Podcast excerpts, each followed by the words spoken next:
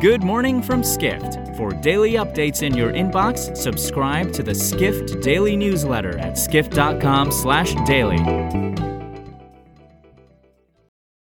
It's Tuesday, June 21st in New York City. And now here's what you need to know about the business of travel today.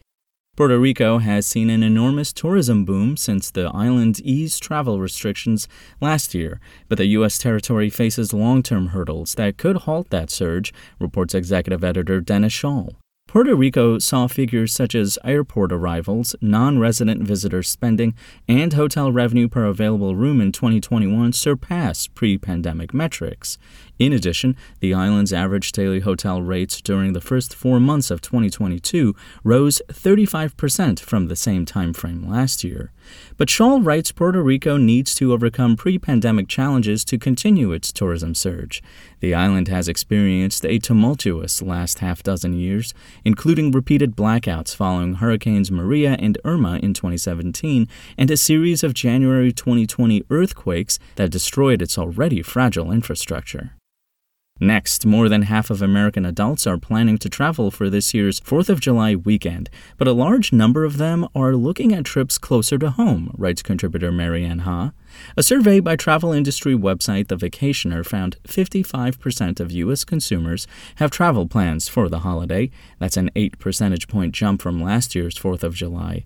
About 52% of Americans planning to travel over the holiday weekend intend to go on road trips, and roughly half of that figure will do so within 100 miles of their homes. 50% of Americans also said rising gas prices would affect their 4th of July travel plans, which is a 4 percentage point drop from this past Memorial Day weekend.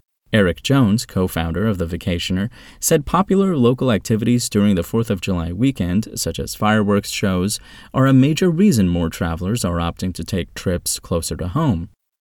We wrap up today looking at how the war in Ukraine is complicating event planning. Contributor Paul Cook reports that industry executives must address important issues when planning events in neighboring countries, such as Poland. Although Europe is a popular conference destination for many U.S. organizations, Cook writes that event planners need to examine what risks a country bordering Ukraine poses for delegates.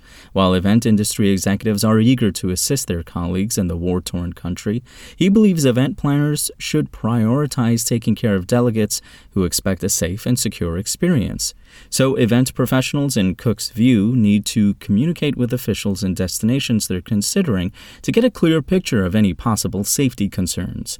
Cook cited Poland as a country Americans might mistakenly believe the war has spread to because of its proximity to Ukraine. But Poland has recently emerged as a major events destination, having hosted the 2022 UFI European Conference last month. For more travel stories and deep dives into the latest trends, head to skift.com.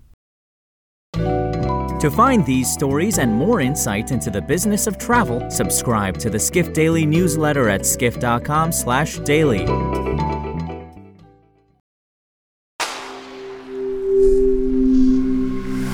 Spoken Layer